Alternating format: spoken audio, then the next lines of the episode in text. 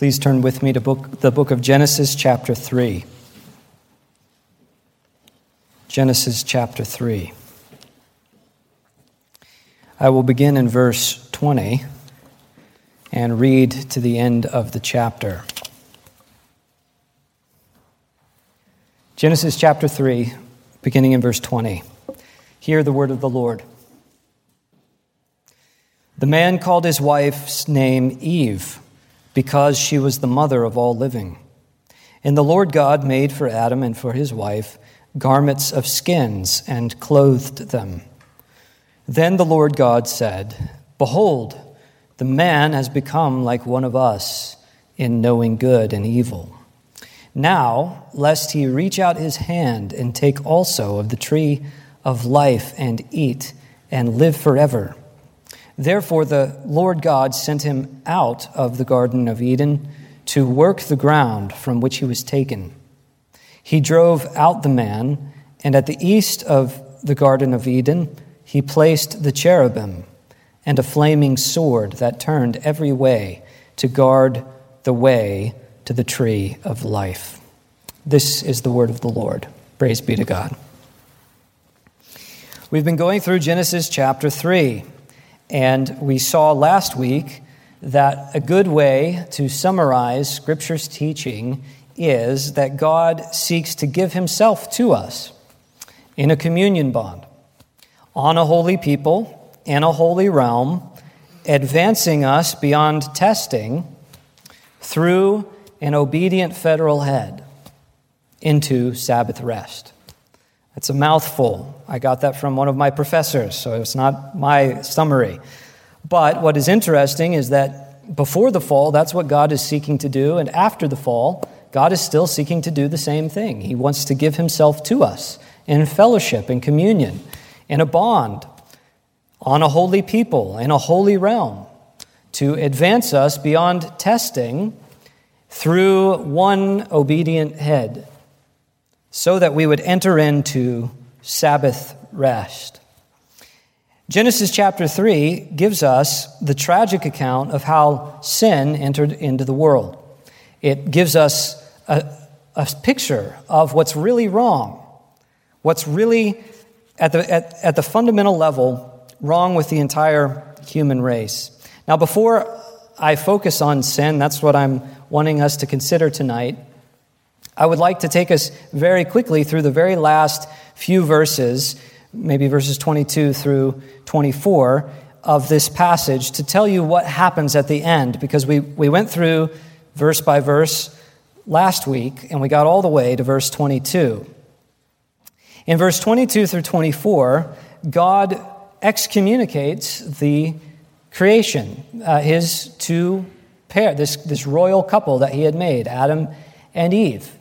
He excommunicates them from the garden. He realizes that man had taken of the tree of the knowledge of good and evil.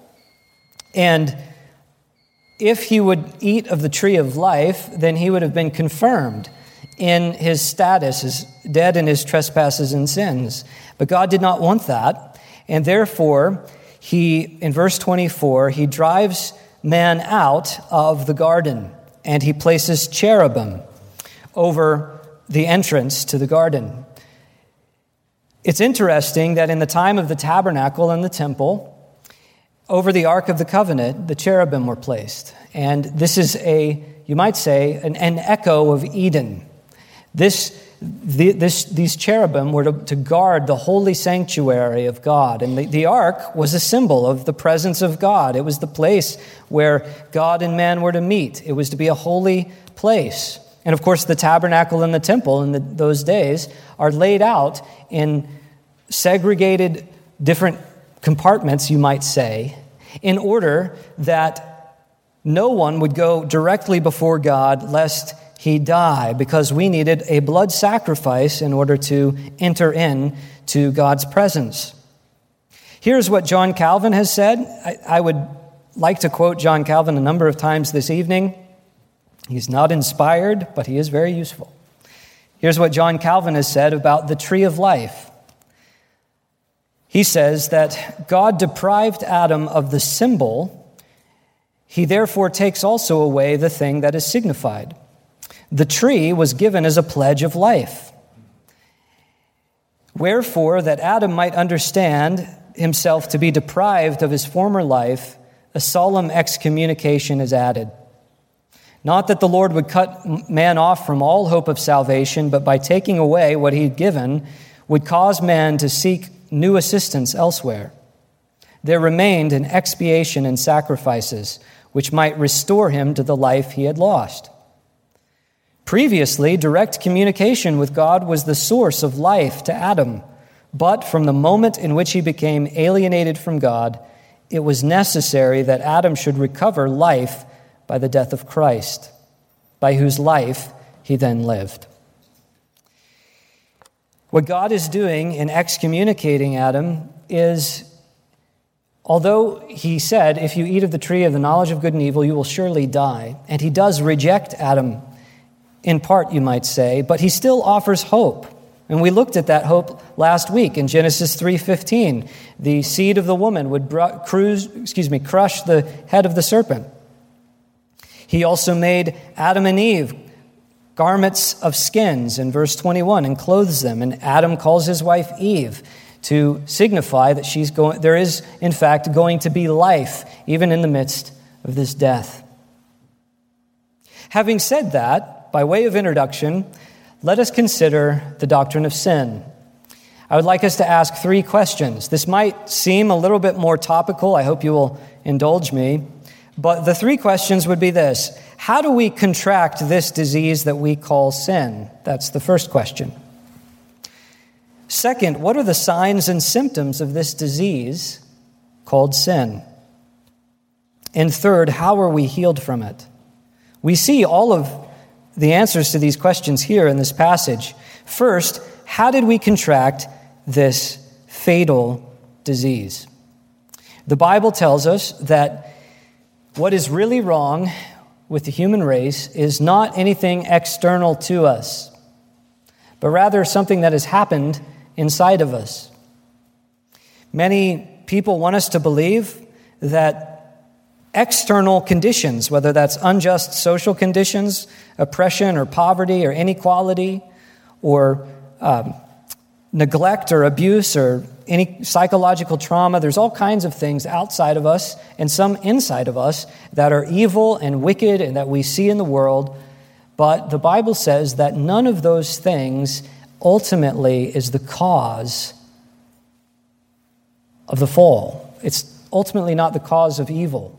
All of those things are evil, we see them, but ultimately, what's the cause of everything that we see, all of the evil, is sin disobedience. That's the primary, primary way that we have contracted this disease that we call sin. A, a real good summary of this would be 1 John chapter 3 verse 4 that says, "Sin is transgression of the law." That's what sin is. It's disobedience. Fundamentally, the way that we contracted this disease is that we disobeyed God's law. When the serpent comes to Eve early on in Genesis 3, and he tempts her and he says, You shall not surely die. You shall not surely die. It's a direct contradiction to the Word of God. Here's what John Calvin has said that Adam and Eve's best restraint against sin was the thought that God is just, that nothing is better than to obey his commands, and that to be loved by God is the consummation of a happy life. To be loved by God is a consummation of a happy life. One of the, the reasons, in my opinion, that led to their disobedience was they did not trust or believe in God and His Word. When God says, you shall not eat of this tree of the knowledge of good and evil, lest you surely die. I wish that he would have said all of the things that would happen as a result. All the, all the kinds of evil and suffering we see in the world. But he didn't say those things. And many theologians have asked, well, why didn't God tell us all of the things that might happen as a result? some of them have said perhaps the reason is is because God is wanting us to trust him, to love him just for the sake of himself.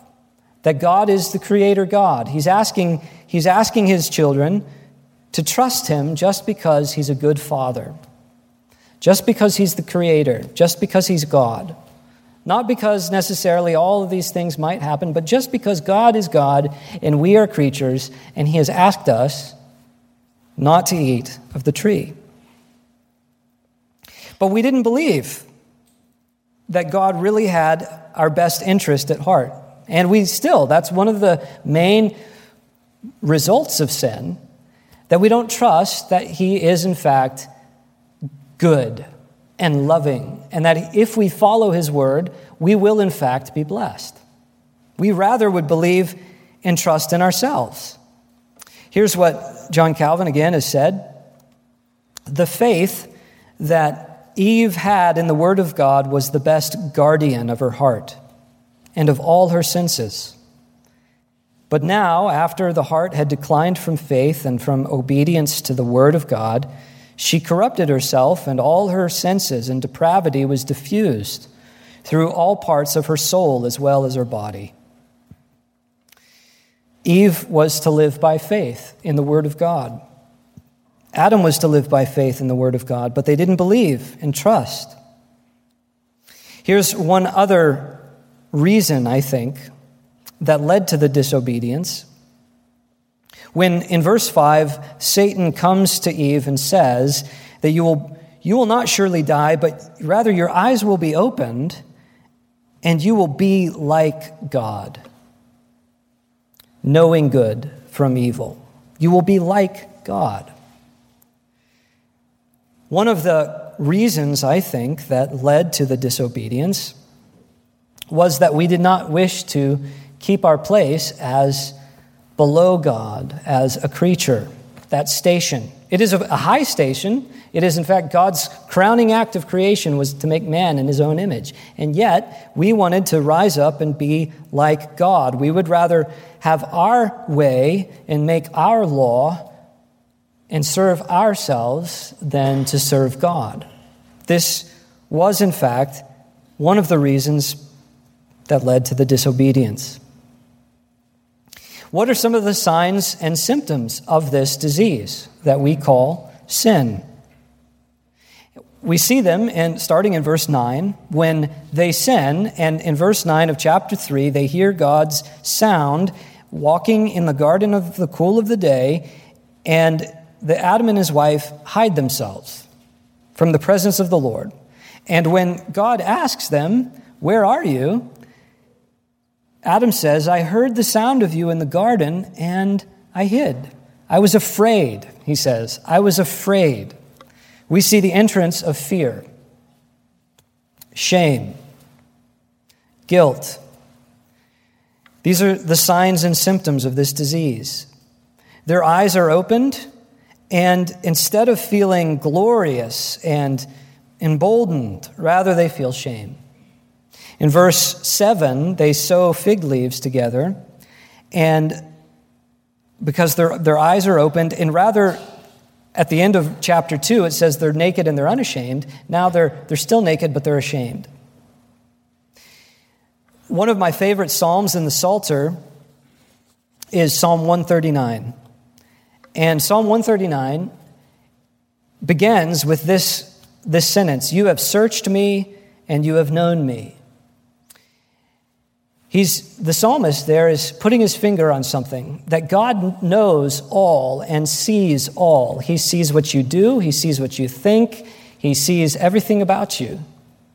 But since the fall, we are afraid of being fully known. That's one of the consequences of sin. Have you ever been afraid to share something with a, friend or maybe you know, uh, someone that you wanted to be friends with and you're afraid if you shared too much about yourself, they may not like you, you know? It's, it's even deeper than that because deep down, there is the echo of Eden that we have been rejected by God because of our sin. We feel shame and we feel guilt and we feel corruption because Apart from Christ, we are guilty. And we have committed shameful acts. And therefore, we're afraid of being fully known and fully rejected. But in Christ, we are fully known and fully loved. It's only through the second Adam that we are fully known, fully forgiven, and fully loved. And we are able to have the assurance of God's love that we need from the moment in which we're born. We need to know that we're loved. We need to know that we're accepted. We need to know these things. And yet, because of sin, we end up guilty and ashamed. That's one of the signs and symptoms. Martin Luther has a great quote of saying when he said that in Romans that our nature is curved in on itself, incurvatus in se. He said, Our nature, by the corruption of the first sin, being so deeply curved in on itself that it not only bends the best gifts of God towards itself and enjoys them, or rather even uses God Himself in order to attain these gifts but it also fails to realize that it so wickedly, curvedly, and viciously seeks all things, even God, for its own sake. One of the signs, another sign or symptom of this disease, is that rather than seeking to get God, remember, God wants to give Himself to us. It's one of the summaries, the, the, the things I said in my summary. But rather than wanting God for His sake, we want to control God and use God for our sake. And we want to control and use other people for our sake. That's one of the signs and symptoms. We also desire to know more than we should. Here's John Calvin again. Eve erred in not regulating the measure of her knowledge by the will of God. And we all daily suffer under the same disease because we desire to know more than is right and more than God allows. I bet all of you have had the experience of, a, of being a child and wanting to know why you can't do certain things. Remember, I wanted to know, I had, had things I wanted to do or buy, or, and there was always that moment when mom and dad would say, Well, we need to talk about that. And they'd go off and they'd talk about it. And I always wanted to have my ear and listen to what they were saying, you know? Isn't it true that we, we would like to know a lot of things in this life? why God has allowed certain evil and suffering to happen, why God has allowed certain things to happen to me in my life. We want to know all kinds of things, but God doesn't give us all of the answers we would like to know. And that's because God is God and we are creatures. He's the shepherd and we're the sheep. His knowledge is infinite and our knowledge is this, this big. Let me give you a handful of other signs and symptoms. This one comes from R.C. Sproul, reflecting on the first, the first sin. We accuse God of being unjust. We demand that he be gracious. Here's what R.C. Sproul has said We have come to expect God to be merciful. From there, the next step is easy. We demand it. When it's not forthcoming, our first response is anger against God, coupled with protest. It isn't fair. We soon forget that with our first sin, we would have forfeited, all the rights to the gift of life. That I am drawing breath this evening is an act of divine mercy. God owes me nothing, I owe him everything. R.C. Sproul has a great story of when he was a professor, and he, for the first exam, said that, uh, excuse me, the first paper, he gave a deadline, and the half the class went past the deadline and turned their papers in late. And he said, Okay, you know, I told you I would fail you if you did that, but I'm going to be gracious this time and give everyone uh, a pass. But don't let it happen again. And then when the, the second paper came due, Three fourths of the students turned their papers in late. I may not be getting all, the, all of the details right. But then he says, I told you I would fail you, but I'll, I'll do it one more, I'll give you grace one more time. and then, of course, the third paper came due, and all of the class missed the deadline. And he, he failed, uh, quite, quite a number, maybe perhaps even all of them. And it was to show this point. He, he uses this in his book, The Holiness of God, to show that at first we're surprised by grace. Wow, God, you know, our professor's been gracious. And then we kind of come to expect it. Well, he didn't, he didn't hurt me last time, so I don't think he's going to grade me, you know, he's not going to fail me this time. And then by the end of it, we just demand it. We often have that same attitude toward God and his grace. God is gracious, even in Genesis chapter 3. But that grace fails to surprise us because we've heard the story so many times. Let me give you a handful of other symptoms. Granted, not all of them are immediately evident here, but I believe that this can be supported through the rest of Scripture. Adam and all of his children, because they are doomed to work, toil the ground, have, find a lack of meaning and purpose in their life. I believe that's a sign and symptom of the disease of sin. They're frustrated in their toil that they can't find the satisfaction that God had created them for. That means that no matter how perfect the job may seem, it will never fully satisfy you. Freedom. People spend their lives trying to find freedom, but Scripture tells us that we are dead in our trespasses and sins apart from Christ, that we are enslaved and controlled by sin, that sin is really our master, it's our Lord, apart from Christ. Self image. Because of the fall, people are destined to have either a too low opinion of themselves or a too high opinion of ourselves. We can't really see how we truly are.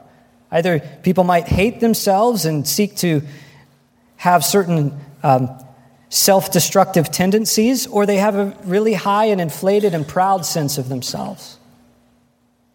Identity. We don't have a sense of self worth. That, yes, we are created in God's image, and yet we've fallen and we need Christ. A sense of self worth has been lost. People go to different things looking for it, whether that's relationships or jobs or anything, money, all of the relationships that we had, I should have said this at the very beginning, all of the relationships are affected by sin, whether that's our vertical relationship, obviously, between God and man, or whether that's relationship between husband and wife, or fathers and children. Every relationship, in some sense, is tainted by sin.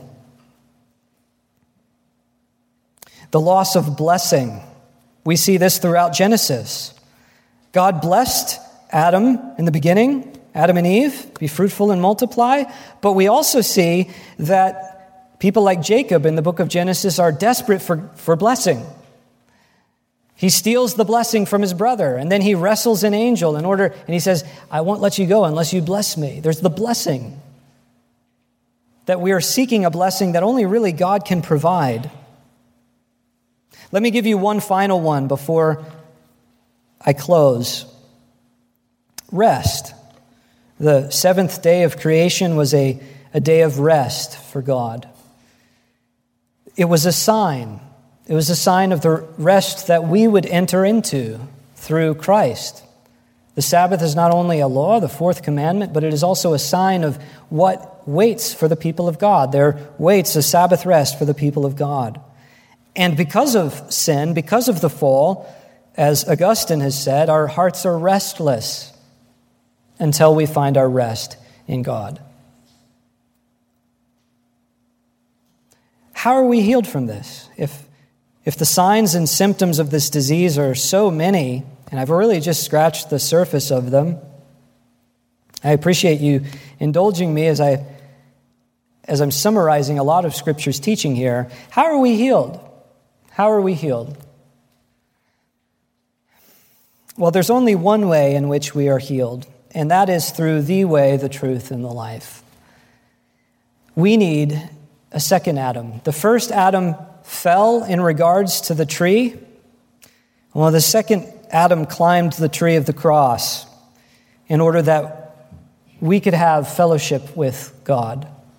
We were, the first Adam caused the human race to be excommunicated from God's presence. We need a second Adam to give us to restore us into that presence of God that we lost. Or put it this way, as I've heard Other people say sin is partially putting ourselves in God's place, isn't it? It's rising up and seeking to be in the place of God. Well, salvation is that God, in the Son of God, the second person of the Trinity, left his royal place and was humiliated by taking on flesh, dwelling amongst us, and God, in the Lord Jesus Christ, would put himself in our place. We wanted to be in God's place. That was sin. And therefore, we see the reverse of that.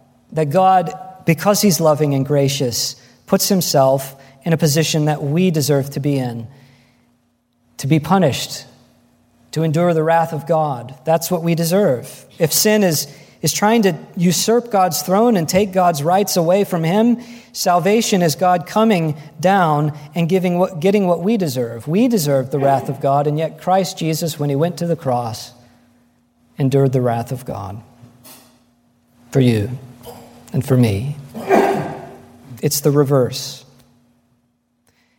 The story ends in many ways the way it began, and yet better. Because in Revelation 22, we see the tree of life there in the new heavens and the new earth. And for those who have put their faith in Christ, the leaves of those tree, that tree is for the healing of the nations. And we will see his face, and we will be like him. We will dwell with God in a holy place. We will be a holy people in a holy place through our federal head, the Lord Jesus Christ, and we will enter into the rest that we've all been longing for in this life. Don't you want that? That will be a wonderful day. Let's pray. Heavenly Father, Almighty God, we thank you that you are a gracious God. We recognize that what, what Adam did in the garden, we would have done as well. That in our heart of hearts, we have sought to be like you. We have transgressed your law. We've disobeyed you. We've not put faith in your word. We've sought instead to make our way in this world apart from you. We pray you would forgive us for where we have sinned. Forgive us for when we've sought freedom and self worth and an identity and a source of of life apart from you, a source of satisfaction in our toil apart from you. We recognize that all of that is futile apart from Christ. What we are seeking in this world cannot be found here. We pray that you would cause us to repent of sin, that you would cause us to listen to your word closely, that we would find our life in the death and resurrection of the Lord Jesus Christ, the second Adam who stood in our place and got what we deserve so that we could get the righteousness that only He deserves. We thank you for this in Jesus' name. Amen.